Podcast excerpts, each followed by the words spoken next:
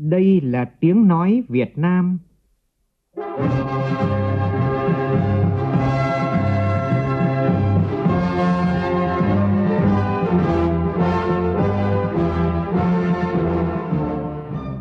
là tiếng nói Việt Nam, phát thanh từ Hà Nội, thủ đô nước Cộng hòa xã hội chủ nghĩa Việt Nam.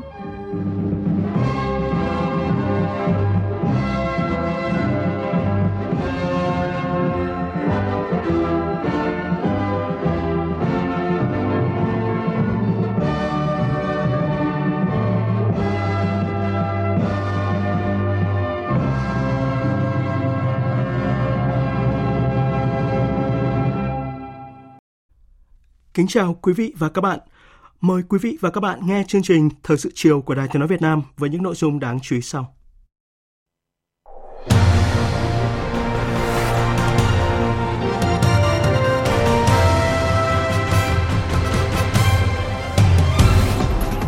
Chủ tịch nước Võ Văn Thưởng kết thúc thành công chuyến thăm chính thức Nhật Bản. Thủ tướng Phạm Minh Chính tiếp tục nhiều hoạt động trong chương trình thăm chính thức Cộng hòa Thổ Nhĩ Kỳ. Dự diễn đàn doanh nghiệp hai nước, Thủ tướng đề nghị Thổ Nhĩ Kỳ công nhận Việt Nam có nền kinh tế thị trường đầy đủ và hai bên tiến tới đàm phán hiệp định thương mại tự do để tạo điều kiện cho doanh nghiệp hai nước đầu tư kinh doanh thuận lợi hơn. Việt Nam là một trong 7 quốc gia được Tổ chức Y tế Thế giới chỉ định thử nghiệm lâm sàng giai đoạn 3 của vaccine lao M72, loại vaccine hứa hẹn sẽ triệt tiêu bệnh lao trên toàn cầu. Israel và lực lượng Hamas nhất trí gia hạn thỏa thuận ngừng bắn thêm ít nhất một ngày để các nhà đàm phán tiếp tục thực hiện trao đổi con tin. Khai mạc hội nghị lần thứ 28 các bên tham gia Công ước khung của Liên Hợp Quốc về biến đổi khí hậu. Các chuyên gia về môi trường mong muốn lãnh đạo các nước tiếp tục tăng tốc để giành chiến thắng trong cuộc chiến chống biến đổi khí hậu.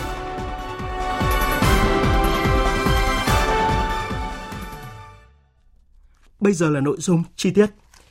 Tiếp tục chuyến thăm chính thức Nhật Bản, vào sáng nay, Chủ tịch nước Võ Văn Thưởng đã tiếp Chủ tịch Hội hữu nghị Kyushu Việt Nam Hoshino Hiroshi tại tỉnh Fukuoka. Tin của nhóm phóng viên Vũ Dũng và Bùi Hùng. Hội hữu nghị Kyushu Việt Nam được thành lập từ năm 2008, thời gian qua đã tích cực triển khai nhiều hoạt động thúc đẩy hợp tác với Việt Nam như hỗ trợ sinh viên Việt Nam tại Nhật Bản, tổ chức các chương trình du lịch học tập của học sinh trung học phổ thông Nhật Bản sang Việt Nam, thúc đẩy đầu tư của doanh nghiệp Nhật Bản vào Việt Nam thông qua Trung tâm xúc tiến quảng bá Kyushu thành lập từ năm 2019, thúc đẩy hợp tác du lịch thông qua việc mở đường bay thẳng từ Fukuoka sang nhiều tỉnh thành Việt Nam – Chủ tịch Hội hữu nghị Kyushu Việt Nam Hiroshi đánh giá quan hệ giữa khu vực Kyushu và các địa phương Việt Nam là một điển hình của hợp tác địa phương giữa hai nước. Ông Hoshino khẳng định sẽ nỗ lực hơn nữa để thúc đẩy hợp tác giữa khu vực Kyushu và Việt Nam, hỗ trợ cộng đồng người Việt Nam tại khu vực hòa nhập thuận lợi vào cộng đồng sở tại. Khẳng định hội sẽ nỗ lực thúc đẩy nối lại chương trình du lịch học tập sau dịch bệnh COVID-19, tích cực tham dự hỗ trợ hoạt động của Tổng lãnh sự quán Việt Nam tại Fukuoka đánh giá cao những đóng góp hỗ trợ tích cực của Hội hữu nghị Kyushu Việt Nam trong thúc đẩy quan hệ hợp tác giữa khu vực Kyushu và Việt Nam. Chủ tịch nước Võ Văn Thưởng đề nghị hội tiếp tục hỗ trợ các địa phương, khu vực và tăng cường hơn nữa giao lưu hợp tác với các địa phương Việt Nam, thúc đẩy hợp tác nguồn nhân lực, tích cực tổ chức nhiều hơn nữa các hoạt động giao lưu văn hóa, giao lưu nhân dân, nhất là giao lưu giữa thế hệ trẻ hai nước, thông qua chương trình du lịch học tập, thúc đẩy hợp tác với các địa phương có lãnh đạo tham gia đoàn lần này như Vĩnh Long, Cần Thơ, Bình Thuận,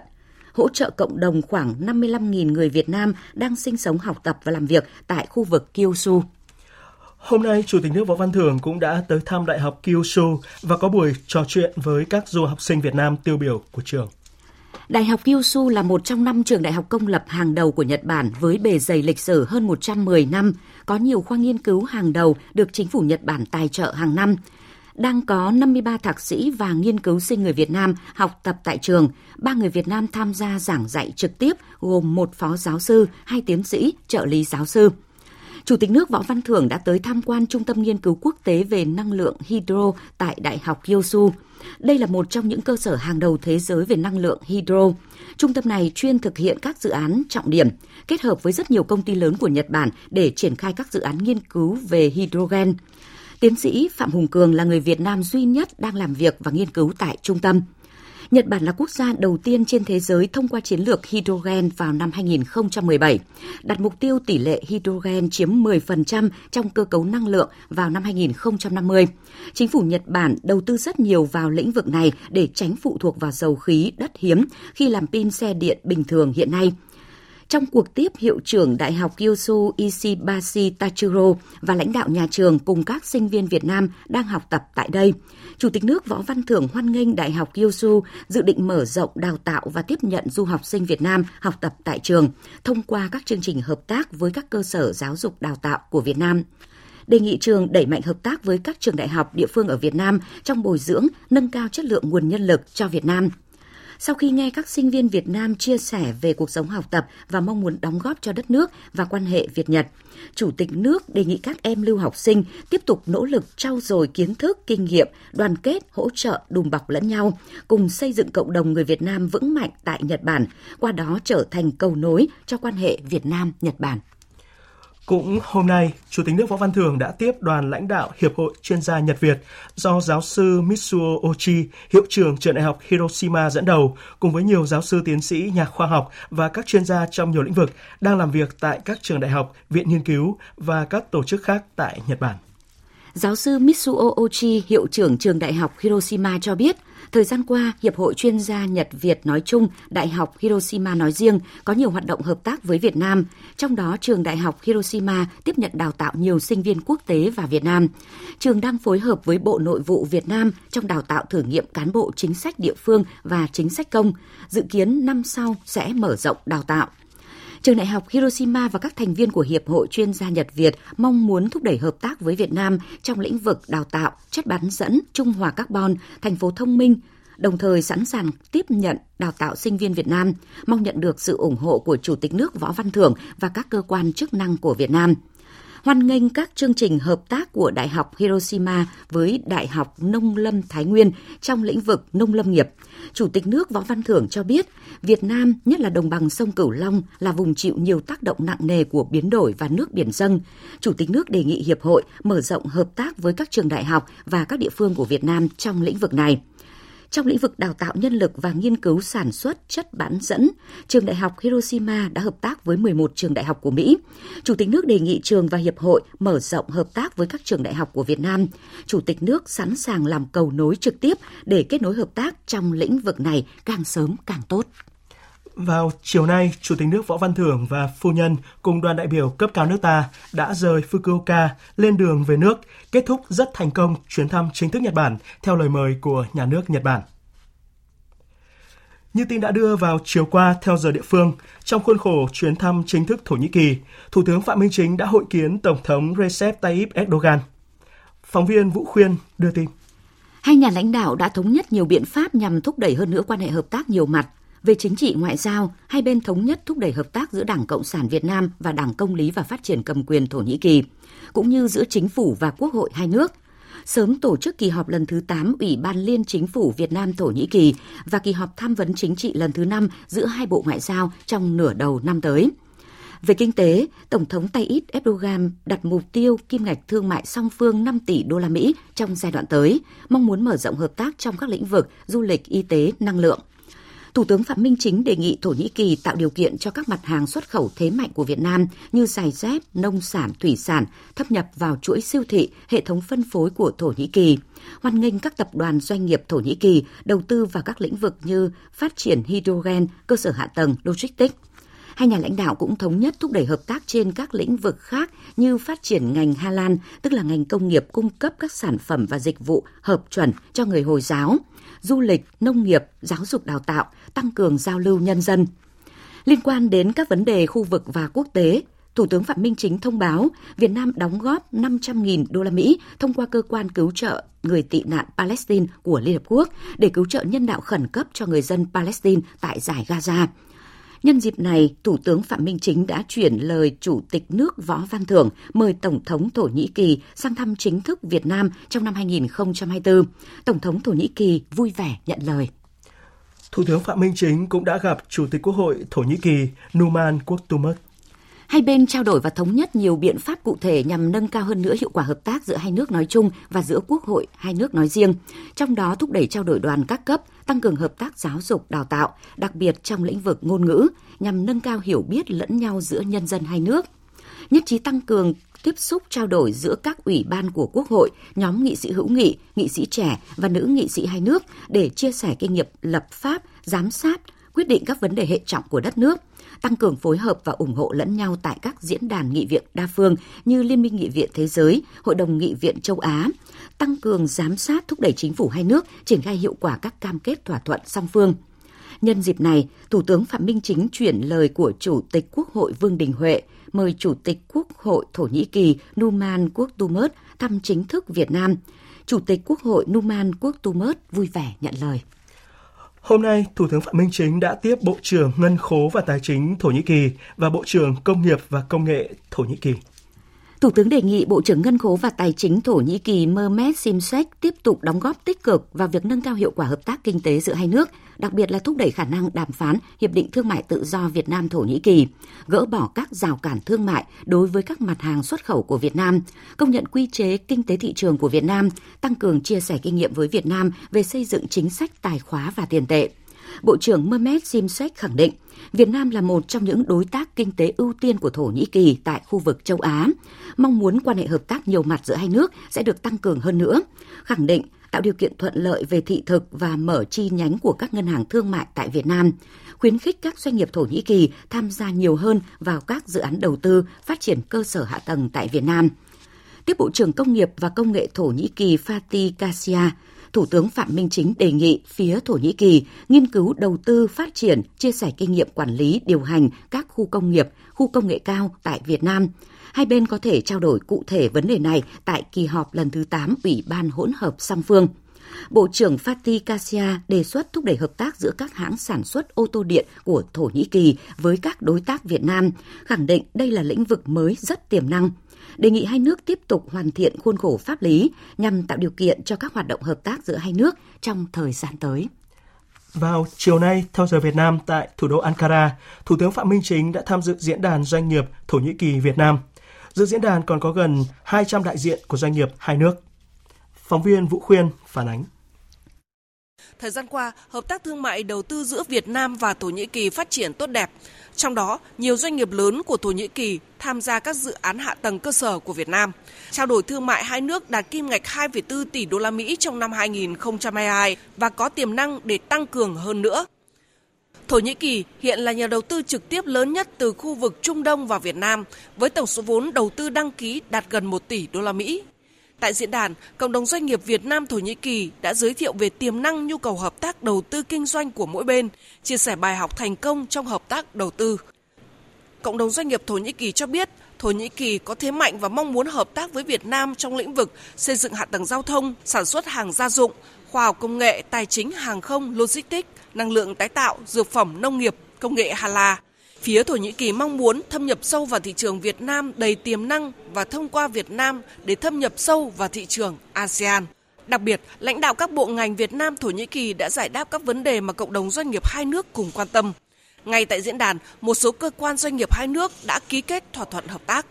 Phát biểu tại diễn đàn, Thủ tướng Phạm Minh Chính cho biết Việt Nam mong muốn hợp tác với các lĩnh vực kinh tế số, chuyển đổi xanh, kinh tế tuần hoàn, kinh tế tri thức, kinh tế chia sẻ, lấy khoa học công nghệ đổi mới sáng tạo là động lực phát triển mới. Việt Nam tạo điều kiện tốt nhất cho các doanh nghiệp lớn, công nghệ cao, có kinh nghiệm quản lý, trong đó có doanh nghiệp Thổ Nhĩ Kỳ vào đầu tư kinh doanh tại Việt Nam. Thủ tướng Phạm Minh Chính cho rằng dư địa hợp tác giữa Việt Nam và Thổ Nhĩ Kỳ còn rất lớn, song cơ chế hợp tác còn hạn hẹp. Việt Nam đề nghị Thổ Nhĩ Kỳ công nhận Việt Nam có nền kinh tế thị trường đầy đủ và hai bên tiến tới đàm phán hiệp định thương mại tự do để tạo điều kiện cho doanh nghiệp hai nước đầu tư kinh doanh thuận lợi hơn. Và rất mong là các nhà đầu tư ờ, của Thổ Nhĩ Kỳ tiếp tục vào cái đầu tư vào cái thị trường của Việt Nam. Và chúng tôi có những cái chính sách ưu đãi chung cho các nhà đầu tư nước ngoài. Và tất nhiên cũng có cái xem xét cái quan hệ ờ, của hai nước sao cho nó phù hợp, sao cho nó hiệu quả à, tôi ờ, sẵn sàng lắng nghe các cái ý kiến của các nhà đầu tư nếu có những cái vướng mắc và sẵn sàng xử lý để các nhà đầu tư yên tâm và sẵn sàng bảo vệ quyền lợi ích hợp pháp chính đáng của các bạn khi các bạn đến đầu tư Việt Nam. Thành công của các bạn là thành công của chúng tôi. Đấy là cái mà chúng tôi luôn luôn tâm niệm là như vậy. Trên một cái tinh thần lợi ích thì hài hòa, rủi ro thì cùng nhau chia sẻ. Tôi hy vọng rằng là với cái quan hệ tốt đẹp hiện nay của hai nước chúng ta sắp tới đây sẽ có một cái ờ, quan hệ ở tầm cao mới và cái hiệu quả hợp tác càng ngày càng cao. Trong đó có cái sự đóng góp quan trọng tích cực chủ động của các nhà đầu tư doanh nghiệp của thổ nhĩ kỳ đến việt nam. Xin ờ, trân trọng cảm ơn tất cả các bạn.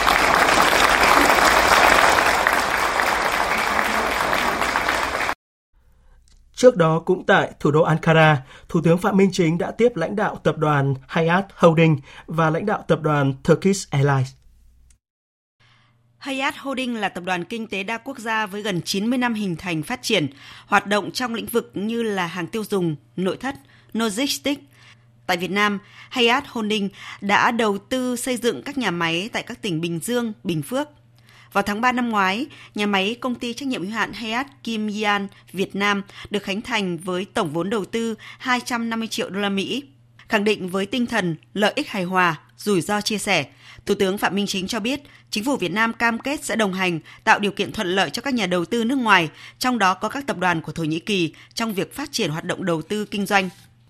Tiếp lãnh đạo tập đoàn Turkish Airlines, Thủ tướng đề nghị Turkish Airlines tiếp tục đẩy mạnh hợp tác, phối hợp chặt chẽ với Vietnam Airlines, các bộ ngành liên quan của Việt Nam để quảng bá hình ảnh đất nước, con người hai nước, từ đó khuyến khích tăng trưởng du lịch lẫn nhau. Lãnh đạo tập đoàn cho biết sẽ hợp tác với Vietnam Airlines và các cơ quan liên quan để tăng tần suất chuyến bay thường lệ giữa hai nước thời gian tới cũng như là thúc đẩy hợp tác phát triển du lịch giữa hai nước. Turkish Airlines đang vận hành đường bay thẳng duy nhất giữa Việt Nam và Thổ Nhĩ Kỳ, gồm hai chặng Hà Nội Istanbul và thành phố Hồ Chí Minh Istanbul. Thủ tướng Phạm Minh Chính cũng đã tiếp Chủ tịch Hội đồng Quản trị và các lãnh đạo của tập đoàn IC Holdings của Thổ Nhĩ Kỳ. IC Holdings là tập đoàn đa ngành hàng đầu Thổ Nhĩ Kỳ hoạt động chủ yếu trong lĩnh vực xây dựng. Tại Việt Nam, IC Holdings đang tham gia liên doanh thực hiện gói thầu xây dựng và lắp đặt thiết bị nhà ga hành khách cảng hàng không quốc tế Long Thành với giá trị 35.000 tỷ đồng. Thủ tướng đề nghị tập đoàn phối hợp chặt chẽ với Bộ Giao thông Vận tải và các cơ quan địa phương liên quan triển khai gói thầu có hiệu quả, đúng tiến độ, chất lượng đề ra đề nghị tập đoàn nghiên cứu hợp tác tìm kiếm cơ hội đầu tư vào các dự án đầu tư cụ thể khác trong các lĩnh vực thế mạnh của tập đoàn và Việt Nam đang ưu tiên, nhất là cơ sở hạ tầng chiến lược đường bộ, đường biển, hàng không, công nghiệp, năng lượng, du lịch, đô thị thông minh. Vào sáng nay tại trụ sở Trung ương Đảng, đồng chí Trương Thị Mai, Ủy viên Bộ Chính trị, Thường trực Ban Bí thư, trưởng ban tổ chức Trung ương, Chủ tịch nhóm nghị sĩ hữu nghị Việt Nhật đã tiếp đại sứ đặc đặc biệt Việt Nam Nhật Bản Suki Ryotaro đang có chuyến thăm và làm việc tại nước ta. Nguyên đại sứ Suri Ryotaro bày tỏ sự quan tâm đặc biệt tới Việt Nam, chia sẻ các chương trình hợp tác sắp tới trong lĩnh vực văn hóa nghệ thuật và hỗ trợ các em gặp hoàn cảnh khó khăn của Việt Nam, trong đó có dự án phòng chống viêm gan, sẵn sàng tiếp tục làm cầu nối hữu nghị để không ngừng làm phong phú quan hệ đối tác chiến lược toàn diện Việt Nam-Nhật Bản đồng chí Thường trực Ban Bí thư đề nghị nguyên đại sứ Suji Ryotaro tiếp tục hỗ trợ kết nối các cơ quan hữu quan của hai bên để thúc đẩy hợp tác, giao lưu, tham khảo lẫn nhau, chia sẻ thông tin trong các lĩnh vực, cũng như tiếp tục quan tâm thúc đẩy chính phủ Nhật Bản có các chính sách hỗ trợ cộng đồng người Việt Nam đang học tập, sinh sống và làm việc tại Nhật Bản – mong muốn nguyên đại sứ tiếp tục có nhiều sáng kiến, hoạt động thiết thực và có ý nghĩa góp phần củng cố nền tảng quan hệ giữa hai nước, tăng cường tình cảm hữu nghị gắn bó và hiểu biết lẫn nhau của nhân dân hai nước. Sáng nay, ông Nguyễn Xuân Thắng, Ủy viên Bộ Chính trị, Giám đốc Học viện Chính trị Quốc gia Hồ Chí Minh, Chủ tịch Hội đồng Lý luận Trung ương và đoàn đại biểu Quốc hội tỉnh Quảng Ninh có buổi tiếp xúc cử tri tại thành phố Hạ Long. Tin của phóng viên Trường Giang, thường trú khu vực Đông Bắc gần 800 cử tri dự trực tiếp và trực tuyến đến các xã phường của thành phố Hạ Long, tỉnh Quảng Ninh đã nghe thông báo kết quả của kỳ họp thứ 6 Quốc hội khóa 15. Lấy dẫn chứng về các chính sách ưu tiên cho giáo dục ngày càng đem lại hiệu quả thiết thực, cử tri thành phố Hạ Long đề xuất tiếp tục sửa đổi, bổ sung Nghị định 81 để làm căn cứ thực hiện tự chủ trong các nhà trường công lập một cách hiệu quả hơn. Thêm hỗ trợ cho giáo viên đang công tác tại vùng cao trên địa bàn – Đặc biệt, vấn đề nhà ở xã hội dành cho công nhân, người lao động được nhiều cử tri quan tâm kiến nghị. Cử tri Nguyễn Việt Bắc khẳng định, việc xây dựng khung và giá nhà ở xã hội hiện nay so với mặt bằng chung vẫn còn cao, gây khó khăn khi người lao động tiếp cận vay mua nhà ở xã hội. Bộ Tài chính sẽ nghiên cứu xem xét nâng mức chịu thuế thu nhập cá nhân để xác định đối tượng mua nhà ở xã hội hiện nay. Là đề nghị tính toán là xây dựng khung giá nhà ở xã hội hợp lý để người có thu nhập thấp à, có thể tiếp cận mua nhà ở xã hội ổn định cuộc sống và yên tâm lao động sản xuất. Đại biểu Quốc hội tỉnh Quảng Ninh ghi nhận, tiếp thu những ý kiến tâm huyết của cử tri thành phố Hạ Long, khẳng định sẽ quan tâm đánh giá tác động và có lộ trình phù hợp với điều kiện của từng địa phương trong xây dựng chính sách. Hôm nay tại huyện Vũ Thư, tỉnh Thái Bình, Phó Chủ tịch Quốc hội Nguyễn Khắc Định cùng đoàn đại biểu Quốc hội tỉnh Thái Bình đã tiếp xúc với cử tri 15 xã phía Nam của huyện Vũ Thư. Nhiều cử tri kiến nghị Quốc hội cần xem xét thấu đáo vấn đề rút bảo hiểm xã hội một lần nên trang quy định chỉ thanh toán phần người lao động đóng, còn phần chủ sử dụng lao động đóng đưa vào quỹ để sử dụng sau này. Về mốc thời gian, cử tri đề xuất cả nam và nữ trong 15 năm đầu đều tính hưởng 45%. Các cử tri còn kiến nghị các vấn đề về chế độ chính sách cho cán bộ cấp xã, đối tượng chính sách người có công, luật nghĩa vụ quân sự, chính sách về đất đai, quỹ trợ cấp xã hội. Phó Chủ tịch Quốc hội ghi nhận ý kiến của các cử tri và sẽ chuyển tới các cơ quan thẩm quyền xem xét giải quyết. Tại buổi tiếp xúc cử tri quận 3 của đoàn đại biểu Quốc hội thành phố Hồ Chí Minh vào sáng nay, cử tri quan tâm đến nhiều vấn đề như xây dựng chính quyền đô thị, phòng chống tham nhũng và kê khai thu nhập của cán bộ. Tin của phóng viên Hà Khánh thường trú tại thành phố Hồ Chí Minh. Cử tri Nguyễn Hữu Châu, phường Võ Thị Sáu, quận 3 cho rằng việc thực hiện chính quyền đô thị tại thành phố Hồ Chí Minh vẫn còn nhiều vướng mắc. Cụ thể, thành phố Thủ Đức dù là mô hình thành phố trong thành phố đầu tiên của cả nước, nhưng cũng chỉ là đơn vị hành chính cấp huyện. Cấp quận không còn là cấp ngân sách mà chỉ là cấp dự toán ngân sách, nên bị động trong các công việc cấp bách của địa phương. Do vậy, việc chăm lo đời sống của người dân về vốn phải đợi cấp thành phố giải quyết mất rất nhiều thời gian. Việc giảm biên chế một cách cơ học không gắn với dân số, diện tích, khối lượng công việc, trình độ cán bộ có tâm có tầm lại gây hậu quả nghiêm trọng. Cử tri Nguyễn Văn Công, phường 9, quận 3 lo ngại nạn tham nhũng vẫn còn phức tạp. Những vụ như Vạn Thịnh Phát với số tiền lên đến con số không đếm nổi đang cản trở sự phát triển của đất nước. Tham nhũng vặt xảy ra ở nhiều nơi. Cử tri cùng kiến nghị cơ quan chức năng xử lý tình trạng sim rác, số điện thoại giả mạo cơ quan chức năng lừa đảo, mất an ninh trật tự, việc vẽ bày bôi bẩn, dán quảng cáo diễn ra khắp nơi, vân vân. Đoàn đại biểu Quốc hội thành phố Hồ Chí Minh ghi nhận một số kiến nghị để chuyển đến các cơ quan chức năng để giải quyết theo thẩm quyền. Thời sự VOV nhanh, tin cậy, hấp dẫn. Chiều nay tại trụ sở Chính phủ, Bí thư Trung ương Đảng, Phó Thủ tướng Lê Minh Khái đã chủ trì cuộc họp với lãnh đạo một số bộ ngành trung ương về công tác điều hành tăng trưởng tín dụng năm nay và thời gian tới. Phóng viên Văn Hiếu thông tin. Theo báo cáo của Ngân hàng Nhà nước, từ đến ngày 23 tháng 11 năm nay, dư nợ toàn hệ thống tăng 8,38% so với cuối tháng 12 năm ngoái, mức đã giao cho các tổ chức tiến dụng. Như vậy, dư địa còn lại của toàn hệ thống để các tổ chức tiến dụng mở rộng tăng trưởng tiến dụng là rất lớn, khoảng 6,2%, tương đương khoảng 735.000 tỷ đồng để cấp cho nền kinh tế. Tuy nhiên, tăng trưởng tiến dụng thời gian qua chưa cao, chủ yếu do nền kinh tế còn gặp nhiều khó khăn, quá trình phục hồi còn chậm nên cầu tín dụng giảm và sức hấp thụ vốn của doanh nghiệp và nền kinh tế còn yếu. Qua thảo luận, ý kiến của các ngân hàng và tổ chức tín dụng cho rằng một trong những nguyên nhân là một số nhóm khách hàng có nhu cầu tín dụng nhưng chưa đáp ứng được điều kiện vay vốn hoặc còn vướng mắc về thủ tục pháp lý. Đại diện Ngân hàng Thương mại Cổ phần Việt Nam Thịnh Vượng cho biết thực tế. Chẳng hạn như là hỗ trợ doanh nghiệp vừa và nhỏ thì năm nay cái lĩnh vực này là lĩnh vực rủi ro lớn nhất. Tại vì họ là những doanh nghiệp yếu thế nhất. Mà hiện nay mà khi mà khủng hoảng ra thì họ là người người gặp khó khăn đầu tiên. Thế bây giờ mình hỗ trợ như thế nào? Nếu mình tham gia vào hỗ trợ thì mình có dám chấp nhận những các cái rủi ro của họ không? Hay tôi lấy một thí dụ thứ hai là cái tầng lớp người dân ờ, có thu nhập trung bình và thấp đấy cũng là cái lĩnh vực mà chính phủ cũng nói rất nhiều lần là phải hỗ trợ thế nhưng mà thực ra trong cái lúc này bây giờ là hỗ trợ rất là khó người ta đã khó rồi người ta không trả được cái nợ cũ mà bây giờ người ta cần thêm mới mình có cho vay không? Thì tôi nghĩ tất cả cái này thì nó cần một cái giải pháp đồng bộ. Kết luận hội nghị nhấn mạnh kênh dẫn vốn cho nền kinh tế có ý nghĩa quan trọng. Phó thủ tướng đề nghị ngân hàng nhà nước tiếp tục triển khai những giải pháp điều hành chính sách tiền tệ phù hợp để thực hiện được mục tiêu tăng trưởng tín dụng đã đề ra, qua đó giúp nền kinh tế tăng trưởng bền vững. Thì tôi đề nghị là trong cái tháng còn lại là các ông chí điều hành cho nó sát với cái sự chỉ đạo của chính phủ và thủ tướng chính phủ liên quan tới cái cái, cái cấp tín dụng cho nền kinh tế kể cả điều kiện kể cả cái nội dung nó liên quan tới điều hành của ngân hàng nhà nước kể cả cái hấp thụ của nền kinh tế thì tôi đề nghị cái ý lớn như thế. Thì cái này các ông chí thấy là nó rất là rộng nó rất là là là bao quát hết tất cả đó. Điều hành làm sao để ổn định kinh tế vĩ mô kiểm soát lạm phát đảm bảo các cân đối lớn. Đấy đáp ứng được cái nhu cầu cho cái nền kinh tế rồi ưu tiên cho một số cái lĩnh vực rồi một số cái chương trình rồi phối hợp với nhau mà phải đảm bảo là an toàn đúng không và đúng quy định pháp luật có thể thấy hiện nay nhu cầu vay tiêu dùng là rất lớn, song dư nợ tín dụng tiêu dùng ở các công ty tài chính lại giảm khoảng 40%. Trong khi đó, tình trạng vay tín dụng đen với lãi suất cao đang tăng và có tình trạng đòi nợ trái pháp luật. Phóng viên Lệ Hằng, thường trú tại thành phố Hồ Chí Minh phản ánh thực tế đáng ngại này. Hiện nay, chỉ cần một tấm ảnh và căn cước công dân, người có nhu cầu vay vốn tiêu dùng có thể vay tiền qua các app trên mạng mà không cần thế chấp, không cần gặp người cho vay. Các app này cho vay với mức lãi suất rất cao, từ 40% đến 85% một năm, thậm chí 240% một năm, nhưng vẫn nhiều người vay vì cần tiền, được vay nhanh gọn, dễ dàng. Sau đó nhiều trường hợp người vay không trả được tiền vay thì bị đòi nợ bằng các hành vi trái pháp luật.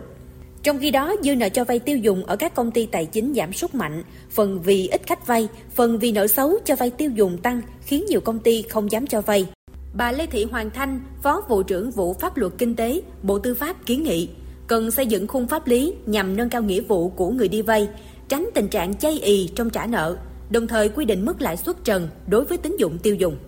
cần có một cái quy định về giới hạn lãi suất cho vay. Tôi thì tôi cũng ủng hộ rằng cái lãi suất cho vay của các cái công ty tài chính và tổ chức tín dụng thì sẽ không thể là giới hạn trong cái lãi suất 20% như quy định của Bộ luật dân sự. Tuy nhiên là cái mức lãi suất kịch trần như là 85% hay là 240% cái con số khó có thể chấp nhận được. Ta có thể cao hơn cái lãi suất của Bộ luật dân sự nhưng mà ta cũng nên có một cái giới hạn nào đấy. Để tạo điều kiện cho người vay vốn tiêu dùng, ông Nguyễn Đức Lệnh, Phó Giám đốc Ngân hàng Nhà nước Việt Nam chi nhánh thành phố Hồ Chí Minh cho biết. Hành động của chúng tôi, hành động của ngành ngân hàng đó là tiếp tục là phát triển tốt nhất các cái sản phẩm dịch vụ của ngân hàng, nhất là cái sản phẩm cho vay, mở rộng và tăng cường, nhất là đối với lĩnh vực người yếu thế, công nhân ở khu công nghiệp khu xuất. Là chúng tôi có cái gói ờ, tín dụng mà cho vay tiêu dùng ấy, 20.000 tỷ cho người lao động, công nhân ở khu công nghiệp khu xuất với lãi suất 17% tại cái ờ, các cái công ty tài chính ờ, trên địa bàn thành phố Hồ Chí Minh. Theo Thượng tá Lê Vinh Tùng, Phó phòng trọng án Cục Cảnh sát Hình sự Bộ Công an cho biết, tình hình tội phạm liên quan đến tín dụng đen diễn biến phức tạp. Bộ Công an đã mở đợt cao điểm tấn công trấn áp quyết liệt. Bây giờ cái tội phạm tín dụng đen, cái hệ lụy của nó rất lớn. Xử lý đối với loại tội phạm này là còn rất nhẹ. Cục Cảnh sát sự đã tham mưu cho Bộ Công an kiến nghị lên à, cơ quan có thẩm quyền để sửa đổi cái điều này theo hướng tăng nặng hình phạt. Thứ hai là giảm mức lãi suất cấu thành tội phạm từ gấp 5 lần xuống 3 lần lãi suất theo quy định của Bộ luật dân sự.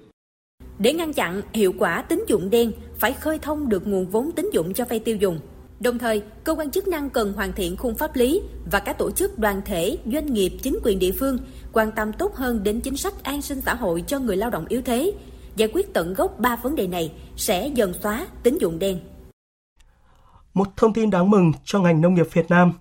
Theo Bộ Nông nghiệp và Phát triển Nông thôn, hôm nay gạo ông cua ST25 của Việt Nam đã đạt giải nhất tại Hội thi gạo ngon nhất thế giới lần thứ 15 trong khuôn khổ Hội nghị Thương mại Lúa gạo toàn cầu diễn ra tại Philippines.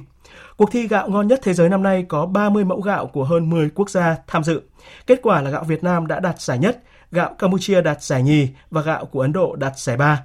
Đây là lần thứ hai thương hiệu gạo ông cua ST25 của anh hùng lao động Hồ Quang Cua đạt giải gạo ngon nhất thế giới. Lần đầu tiên sản phẩm nhận giải là vào năm 2019. Mẫu gạo ST25 dự thi gạo ngon nhất thế giới năm nay được trồng trên quy mô gần 3 hecta dọc theo kinh Tiên Cường thuộc ấp Tiên Cường, xã Thạnh Thới An, huyện Trần Đề, tỉnh Sóc Trăng vào vụ hè thu năm nay. Lần thứ tư liên tiếp, thành phố Đà Nẵng vinh dự nhận giải thưởng Thành phố Thông minh Việt Nam. Lễ công bố và trao giải diễn ra sáng nay tại Hà Nội. Tin của phóng viên Vinh Thông. Thành phố Đà Nẵng được vinh danh là thành phố xuất sắc trong xây dựng và phát triển đô thị thông minh tại Việt Nam. Thành phố điều hành quản lý hạ tầng dịch vụ công thông minh, thành phố quản lý môi trường thông minh xanh sạch. Cùng với Hà Nội, Đà Nẵng cũng được công nhận là thành phố hấp dẫn khởi nghiệp đổi mới sáng tạo. Thời gian qua, thành phố Đà Nẵng nỗ lực đầu tư xây dựng hạ tầng đô thị thông minh, trung tâm giám sát và điều hành thông minh của thành phố là đầu mối thu thập thông tin dữ liệu từ các quận, huyện, sở ngành và các ứng dụng hệ thống của các cơ quan, đơn vị, cộng đồng. Từ đó tổng hợp đưa ra số liệu tổng hợp, hỗ trợ chỉ đạo, điều hành kịp thời của lãnh đạo, chia sẻ thông tin đến các cơ quan, đơn vị, người dân và doanh nghiệp. Việt Nam là một trong 7 quốc gia được Tổ chức Y tế Thế giới chỉ định thử nghiệm lâm sàng giai đoạn 3 của vaccine lao M72, loại vaccine hứa hẹn sẽ triệt tiêu bệnh lao trên toàn cầu. Thông tin này vừa được tiến sĩ Đinh Văn Lượng, Giám đốc Bệnh viện Phổi Trung ương cho biết tại sự kiện giới thiệu phiên bản nâng cấp hệ thống giám sát và quản lý thông tin bệnh lao diễn ra hôm nay tại Hà Nội. Đây là hệ thống được chương trình chống lao quốc gia Việt Nam xây dựng và triển khai từ năm 2010, nay được nâng cấp toàn diện. Bệnh lao thường được điều trị bằng thuốc. Vaccine lao duy nhất được sử dụng ngày nay là Bacille Camete Guerin. Lần đầu tiên được tiêm rộng rãi vào năm 1921. Tuy vậy, vaccine này tác dụng hạn chế, chống lại bệnh lao phổi ở thanh thiếu niên và người lớn. Vì vậy, các nhà khoa học toàn cầu đã nghiên cứu loại vaccine mới M72 giảm lao phổi ở người lớn bị nhiễm bệnh tiềm ẩn. Việc thử nghiệm lâm sàng giai đoạn 3 của vaccine này sẽ được triển khai ở 7 quốc gia, cả các châu lục khác nhau. Riêng châu Á có Việt Nam và Indonesia. Thời gian dự kiến vào đầu năm tới tại Hà Nội, thành phố Hồ Chí Minh và Đà Nẵng.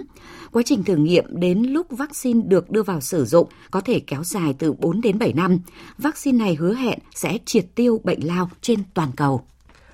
Trong khi đó, Sở Y tế Hà Nội vừa ghi nhận bé gái 6 tuần tuổi ở huyện Đan Phượng mắc ho gà, trở thành ca bệnh đầu tiên trong năm nay. Theo các chuyên gia y tế, ho gà là bệnh lây truyền cấp tính có thể xảy ra ở mọi lứa tuổi, nhưng thường gặp ở trẻ em. Biểu hiện chính của bệnh là cơn ho dữ dội, thở rít vào, Bệnh lây truyền qua đường hô hấp do tiếp xúc trực tiếp với các dịch tiết từ niêm mạc mũi họng của người bệnh khi ho, hắt hơi. Khả năng lây lan của bệnh cao, nhất là đối với những trẻ sinh hoạt trong cùng một không gian khép kín như trường học. Tiêm vaccine là biện pháp phòng bệnh ho gà chủ động và hiệu quả nhất. Những trẻ chưa được tiêm chủng đúng lịch, tiêm chủng muộn cần tiêm chủng càng sớm càng tốt, sau đó để phòng bệnh ho gà hiệu quả. Khi có dấu hiệu mắc bệnh hoặc nghi ngờ mắc bệnh ho gà, cần đưa trẻ đến cơ sở y tế để được khám, cách ly và điều trị. Sau đây là tin chúng tôi vừa nhận. Chiều nay tại trụ sở Trung ương Đảng, đồng chí Trương Thị Mai, Ủy viên Bộ Chính trị, Thường trực Ban Bí thư, Trưởng ban Tổ chức Trung ương đã tiếp đoàn đại biểu chính hiệp toàn quốc Trung Quốc do đồng chí Vương Dũng, Ủy viên Trung ương Đảng Cộng sản Trung Quốc, Phó Chủ tịch Chính hiệp Toàn quốc Trung Quốc dẫn đầu nhân dịp đoàn thăm nước ta và tham dự giao lưu hữu nghị lần thứ hai giữa Ủy ban Trung ương Mặt trận Tổ quốc Việt Nam với Chính hiệp Toàn quốc Trung Quốc và giữa Mặt trận Tổ quốc bảy tỉnh biên giới của Việt Nam với Chính hiệp của hai tỉnh khu tự trị của Trung Quốc có chung đường biên giới. Đồng chí Trương Thị Mai hoan nghênh đồng chí Vương Dũng và đoàn thăm Việt Nam và phối hợp tổ chức thành công giao lưu hữu nghị lần thứ hai giữa mặt trận Tổ quốc Việt Nam với chính hiệp toàn quốc Trung Quốc. Đặc biệt trong bối cảnh hai nước kỷ niệm 15 năm thiết lập quan hệ đối tác hợp tác chiến lược toàn diện. Đồng chí chúc mừng những thành tựu to lớn mang ý nghĩa lịch sử mà Đảng, Nhà nước và nhân dân Trung Quốc đã đạt được trong thời gian qua. Tin tưởng rằng dưới sự lãnh đạo của Đảng Cộng sản Trung Quốc do Tổng Bí thư Chủ tịch nước Tập Cận Bình là hạt nhân Đảng, Nhà nước và nhân dân Trung Quốc sẽ thực hiện thắng lợi các mục tiêu đề ra. Đồng chí Trương Thị Mai khẳng định Đảng, Nhà nước và nhân dân Việt Nam luôn trân trọng và cảm ơn sự giúp đỡ, ủng hộ quý báu của Đảng, Nhà nước và nhân dân Trung Quốc đối với sự nghiệp đấu tranh giành độc lập dân tộc và công cuộc xây dựng chủ nghĩa xã hội, phát triển đất nước của Việt Nam.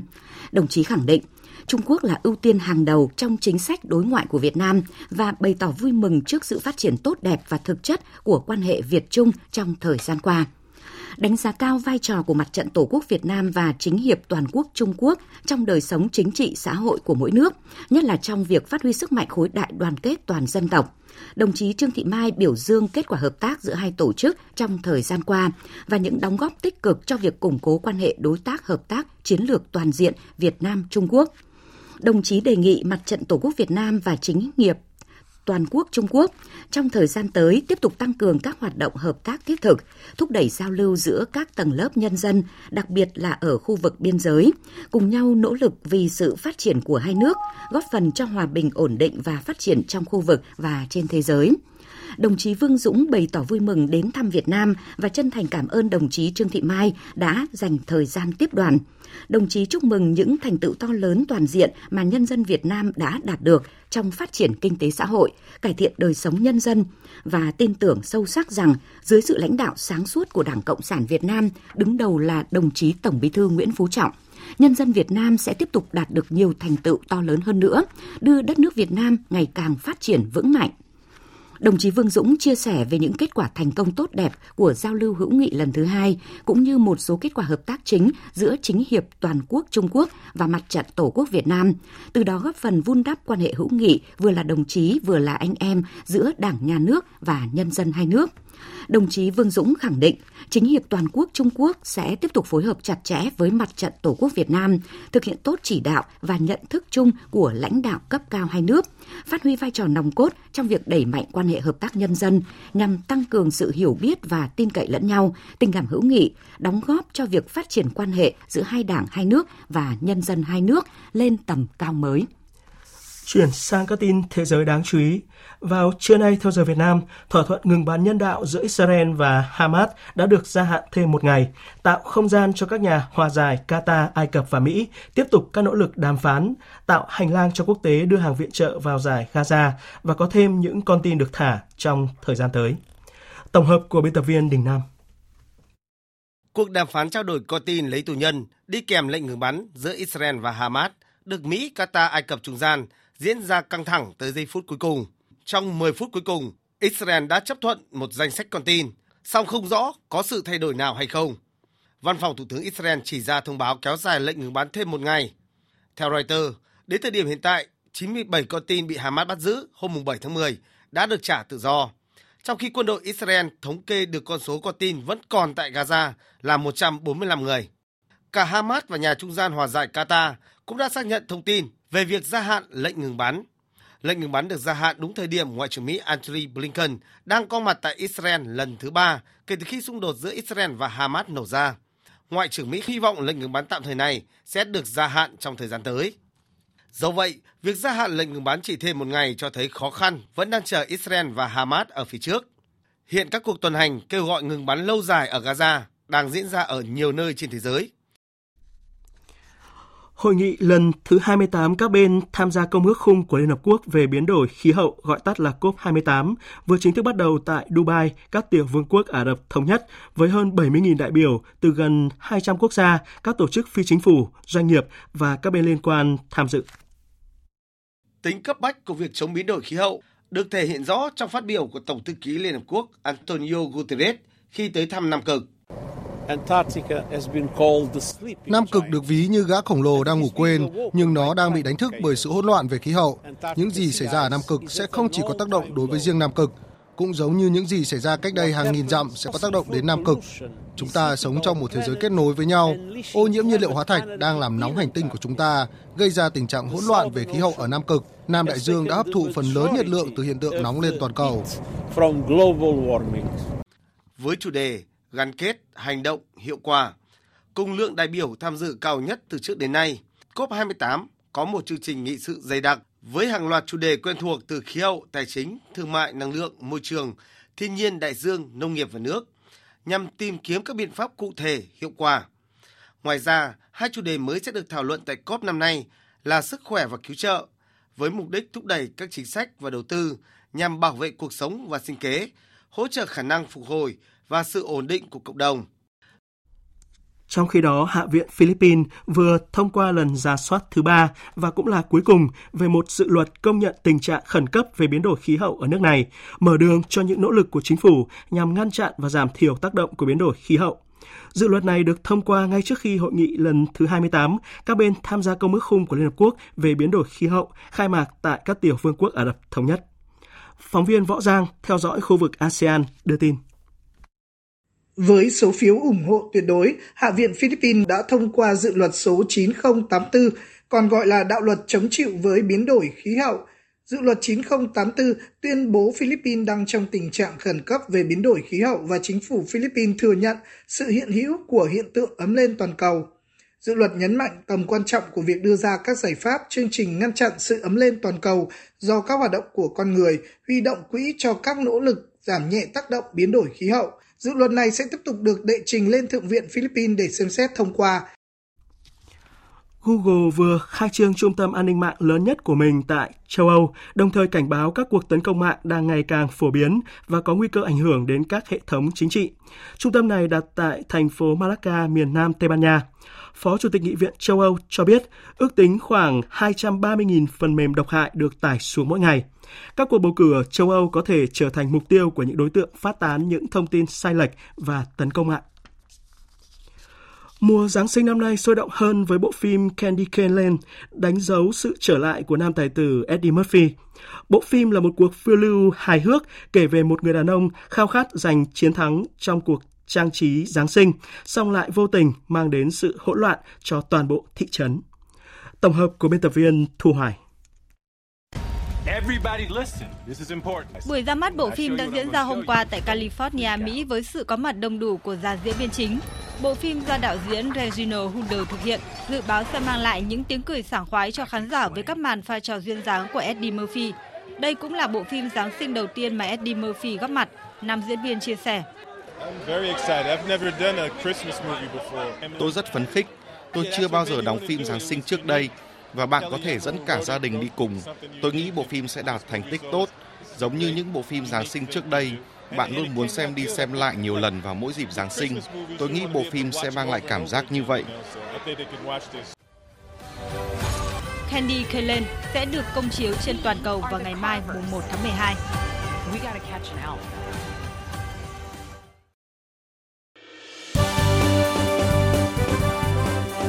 Thời sự tiếng nói Việt Nam. Thông tin nhanh. Bình luận sâu. Tương tác đa chiều.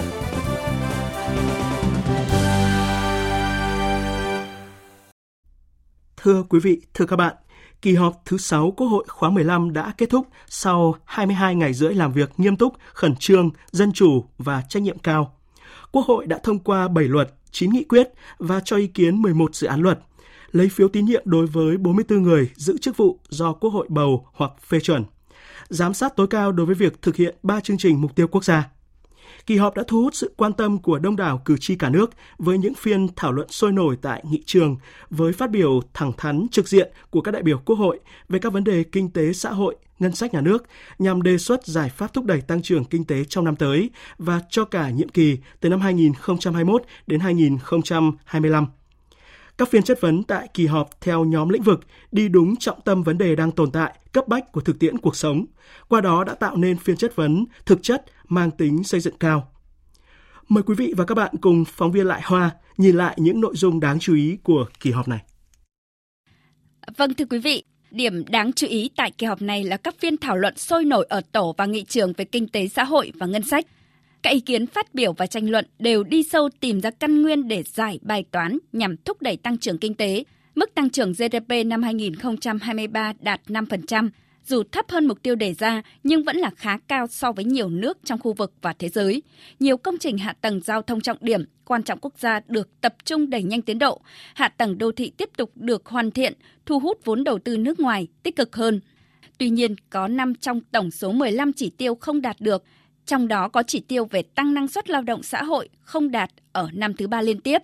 Trong nghị quyết về phát triển kinh tế xã hội năm 2024, Quốc hội đặt ra mục tiêu tiếp tục ưu tiên tăng trưởng gắn với giữ vững ổn định kinh tế vĩ mô, kiểm soát lạm phát, đảm bảo các cân đối lớn của nền kinh tế, tập trung tháo gỡ những điểm nghẽn về thể chế chính sách.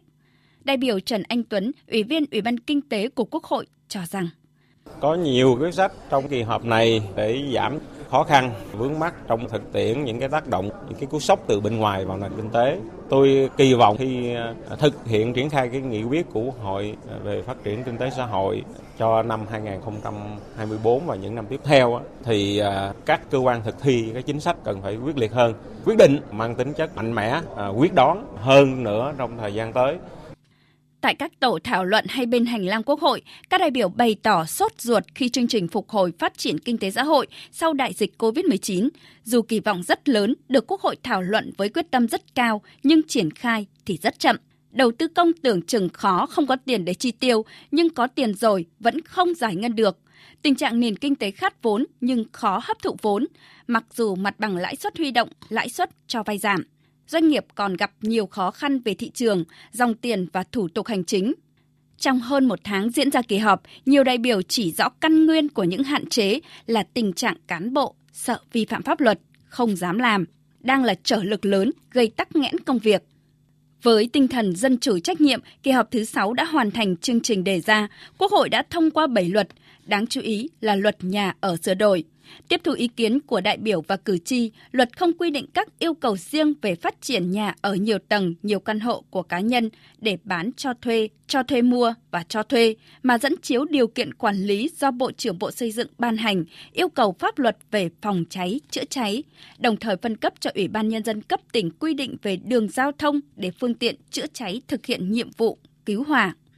một luật khác cũng được sự quan tâm của đông đảo cử tri và nhân dân là luật căn cước. Luật căn cước được thông qua với nhiều nội dung đáng chú ý như là bỏ quê quán và vân tay trên thẻ căn cước, bổ sung thu thập mống mắt trên thẻ căn cước. Với sự thận trọng kỹ lưỡng và trách nhiệm, tại kỳ họp này, Quốc hội quyết định lùi thời điểm thông qua dự án luật đất đai sửa đổi và dự án luật các tổ chức tín dụng sửa đổi để đánh giá kỹ tác động chính sách, đảm bảo các luật khi được ban hành phải đáp ứng yêu cầu của cuộc sống, đặc biệt không xung đột mâu thuẫn trồng chéo với các luật khác. Nội dung đặc biệt quan trọng tại kỳ họp này là Quốc hội lấy phiếu tín nhiệm bằng phiếu kín đối với 44 chức danh do Quốc hội bầu phê chuẩn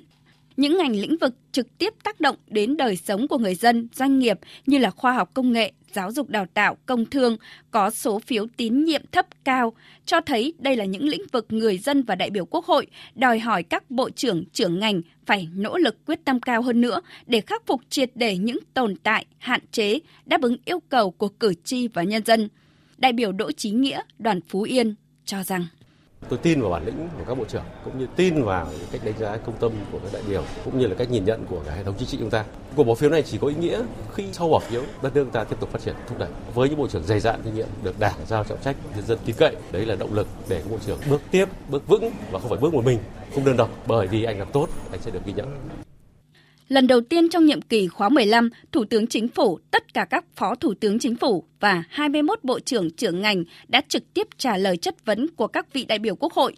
Phiên chất vấn được chia thành nhóm lĩnh vực kinh tế tổng hợp, nhóm lĩnh vực kinh tế ngành, nhóm lĩnh vực văn hóa xã hội và nhóm lĩnh vực quốc phòng, an ninh, nội chính, tư pháp, kiểm toán. Thành công của phiên chất vấn góp phần tạo chuyển biến đối với các lĩnh vực. Điều này cũng cho thấy Quốc hội luôn đồng hành cùng chính phủ, kịp thời tháo gỡ những tồn tại vướng mắc đặt ra trong thực tiễn. Đại biểu Nguyễn Lâm Thành, đoàn Thái Nguyên đánh giá tiến hành chất vấn tất cả các thành viên chính phủ. Đây cũng là một cái đổi mới trong cái hoạt động quốc hội và cũng là để thể hiện được cái sự quan tâm của đại biểu quốc hội và cử tri đối với những vấn đề kinh tế xã hội mà hiện nay đang rất nóng cần giải quyết. Và thứ hai là cũng là để ừ, giúp cho các chính phủ và các bộ ngành, đặc biệt là Thủ tướng Chính phủ có một cái nhìn đầy đủ hơn đối với công tác chỉ đạo điều hành cũng như là tổ chức thực hiện chính sách pháp luật nhằm tháo gỡ những khó khăn vướng mắc đẩy nhanh được phát triển kinh tế xã hội ở trong cái bối cảnh và rất nhiều khó khăn hiện nay. Bế mạc kỳ họp, một nghị quyết quan trọng về chất vấn và trả lời chất vấn được thông qua. Quốc hội cũng bấm nút thông qua nghị quyết kỳ họp thứ 6 Quốc hội khóa 15, đồng ý chủ trương giao chính phủ trong năm 2024 xây dựng dự thảo nghị định về việc thành lập quản lý sử dụng quỹ hỗ trợ đầu tư từ nguồn thuế tối thiểu toàn cầu cho phép kéo dài thời gian thực hiện dự án thu hồi đất, bồi thường, hỗ trợ tái định cư cảng hàng không quốc tế Long Thành đến hết ngày 31 tháng 12 năm 2024 thực hiện cải cách tổng thể chính sách tiền lương từ ngày 1 tháng 7 năm 2024, bổ sung nội dung đầu tư dự án xây dựng cải tạo sửa chữa mua sắm đầu tư trang thiết bị các bệnh viện và cho phép chuyển nguồn hơn 2.920 tỷ đồng nguồn tăng thu cắt giảm tiết kiệm chi ngân sách trung ương năm 2021 bố trí thực hiện chính sách hỗ trợ tiền thuê nhà cho người lao động. Thưa quý vị, qua mỗi kỳ họp, Quốc hội tiếp tục đổi mới, lắng nghe và hoàn thiện để ngày càng đáp ứng tốt hơn yêu cầu của thực tiễn và sự kỳ vọng của cử tri và nhân dân. Kết quả của kỳ họp thứ 6 với các luật nghị quyết chính sách mới được ban hành sẽ là tiền đề quan trọng để thực hiện thắng lợi nhiệm vụ phát triển kinh tế xã hội năm 2024 và cả giai đoạn 2021-2025, đưa đất nước tiếp tục phát triển nhanh và bền vững. Quý vị và các bạn vừa nghe phóng viên Đài Tiếng Nói Việt Nam nhìn lại những nội dung đáng chú ý của kỳ họp thứ 6 Quốc hội khóa 15. Tiếp theo là trang tin thể thao.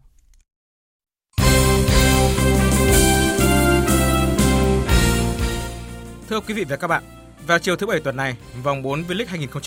2023-2024 khởi tranh. Ở vòng này, đội bóng quân đội sẽ thi đấu với tên gọi mới là Thể công Viettel. Việc được thi đấu dưới tên gọi mang đậm chất lính làm các cầu thủ có thêm động lực và trách nhiệm hơn với màu áo câu lạc bộ. Hậu vệ Nguyễn Xuân Kiên và tiền vệ Nguyễn Đức Chiến chia sẻ. Không chỉ thay đổi về à, tên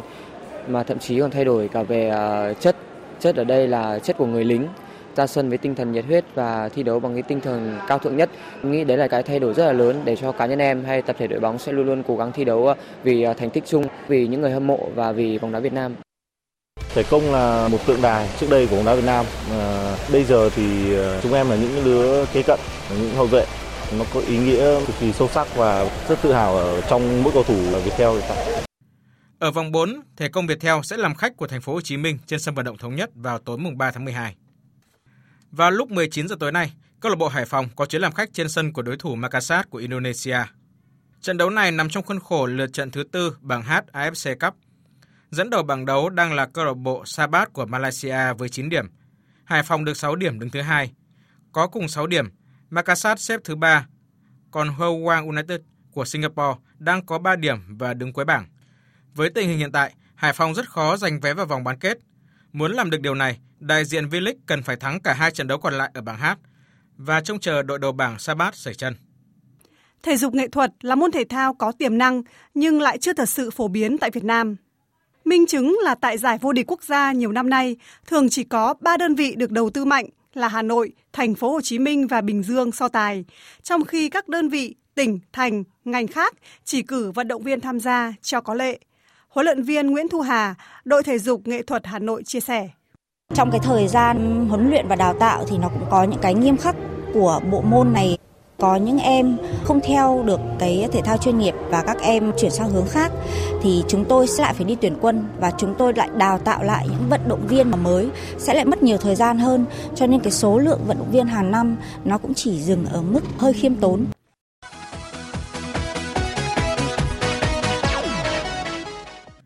Sáng mai các đội bóng châu Âu thi đấu lượt trận thứ 5 vòng bảng UEFA Europa League. Ở lượt đấu này, Liverpool có cuộc tiếp đón đối thủ đến từ Áo là Laslin. Hiện Liverpool được 9 điểm đứng đầu bảng E. Nếu đánh bại Laslin, đại diện bóng đá Anh sẽ chính thức có vé vào vòng tiếp theo. Trận lượt đi Liverpool giành chiến thắng 3-1 ngay trên sân của đối phương. Tiếp xúc với truyền thông trước trận đấu, huấn luyện viên Jurgen Klopp cho rằng Chúng tôi đã thắng trên sân của họ, nhưng đó là trận đấu khó khăn. Laslin đang chơi một mùa giải thực sự tốt. Chúng tôi tôn trọng họ. Chúng tôi cần tận dụng tốt một số lợi thế sân nhà trong trận đấu ngày mai. Chúng tôi cần tạo nên một đêm đặc biệt vì đây là một trận đấu khó khăn. Đối thủ vẫn còn cơ hội vượt qua vòng loại. Điều đó tạo động lực lớn cho các cầu thủ của Laslin. Còn tại bảng G, câu lạc bộ AS Roma có chuyến làm khách trên sân Seves của Thụy Sĩ. Ở trận lượt đi, Roma thắng đậm Seves 4-0. Còn trước trận lượt về, huấn luyện viên Mourinho nói: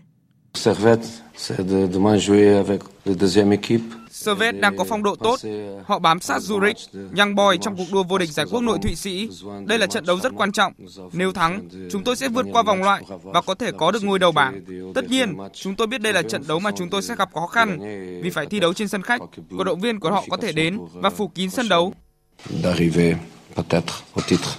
Dạng sáng mai cũng diễn ra các cặp đấu đáng chú ý khác. Marseille so tài với Ajax, Bayer Leverkusen đọ sức với Haken, Atalanta gặp Sporting, Barca Topola đối mặt với West Ham United. Dự báo thời tiết Phía Tây Bắc Bộ có mưa vài nơi, trời rét, có nơi rét đậm, rét hại, nhiệt độ từ 16 đến 22 độ. Riêng khu Tây Bắc có nơi dưới 14 độ.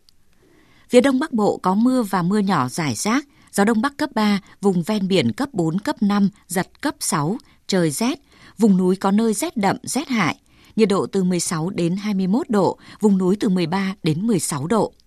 Khu vực từ Thanh Hóa đến Thừa Thiên Huế, phía Bắc từ Thanh Hóa đến Nghệ An có mưa và mưa nhỏ rải rác. Phía Nam có mưa vừa mưa to, có nơi mưa rất to và rông. Nhiệt độ từ 18 đến 25 độ. Khu vực từ Đà Nẵng đến Bình Thuận, phía Bắc có mưa vừa mưa to, có nơi mưa rất to và rông, phía Nam có mưa rào và rông vài nơi, phía Bắc nhiệt độ từ 23 đến 28 độ, phía Nam từ 23 đến 32 độ. Tây Nguyên có mưa rào và rông vài nơi, riêng phía đông có mưa mưa vừa và rông, cục bộ có mưa to, nhiệt độ từ 19 đến 29 độ. Nam Bộ có mưa rào và rông vài nơi, chiều tối và tối có mưa rào và rông rải rác, nhiệt độ từ 23 đến 34 độ. Khu vực Hà Nội có mưa và mưa nhỏ, trời rét, nhiệt độ từ 17 đến 21 độ. Dự báo thời tiết biển, Vịnh Bắc Bộ, vùng biển từ Quảng Trị đến Quảng Ngãi, vùng biển từ Bình Định đến Ninh Thuận và vùng biển từ Bình Thuận đến Cà Mau có mưa rào và rải rác có rông, tầm nhìn xa từ 4 đến 10 km, gió đông bắc cấp 5, có lúc cấp 6 giật cấp 7. Từ ngày mai, gió mạnh dần lên cấp 6 giật cấp 7 cấp 8, biển động. Vùng biển từ Cà Mau đến Kiên Giang và Vịnh Thái Lan có mưa rào và rông rải rác, tầm nhìn xa trên 10 km, giảm xuống 4 đến 10 km trong mưa, gió đông bắc đến đông cấp 4, cấp 5. Khu vực Bắc và giữa Biển Đông, khu vực quần đảo Hoàng Sa thuộc thành phố Đà Nẵng, có mưa vài nơi, tầm nhìn xa trên 10 km, gió đông bắc cấp 6, cấp 7, giật cấp 8, cấp 9, biển động mạnh. Khu vực Nam Biển Đông, khu vực quần đảo Trường Sa thuộc tỉnh Khánh Hòa, có mưa rào và rông rải rác, tầm nhìn xa trên 10 km, giảm xuống 4 đến 10 km trong mưa, gió đông bắc cấp 5. Tới đây chúng tôi kết thúc chương trình Thời sự chiều nay. Chương trình do các biên tập viên Hải quân Lan Anh và Nguyễn Hằng thực hiện với sự tham gia của phát thanh viên Phương Hằng và kỹ thuật viên Nguyễn Mến, chịu trách nhiệm nội dung Nguyễn Vũ Duy. Cảm ơn quý vị và các bạn đã quan tâm theo dõi.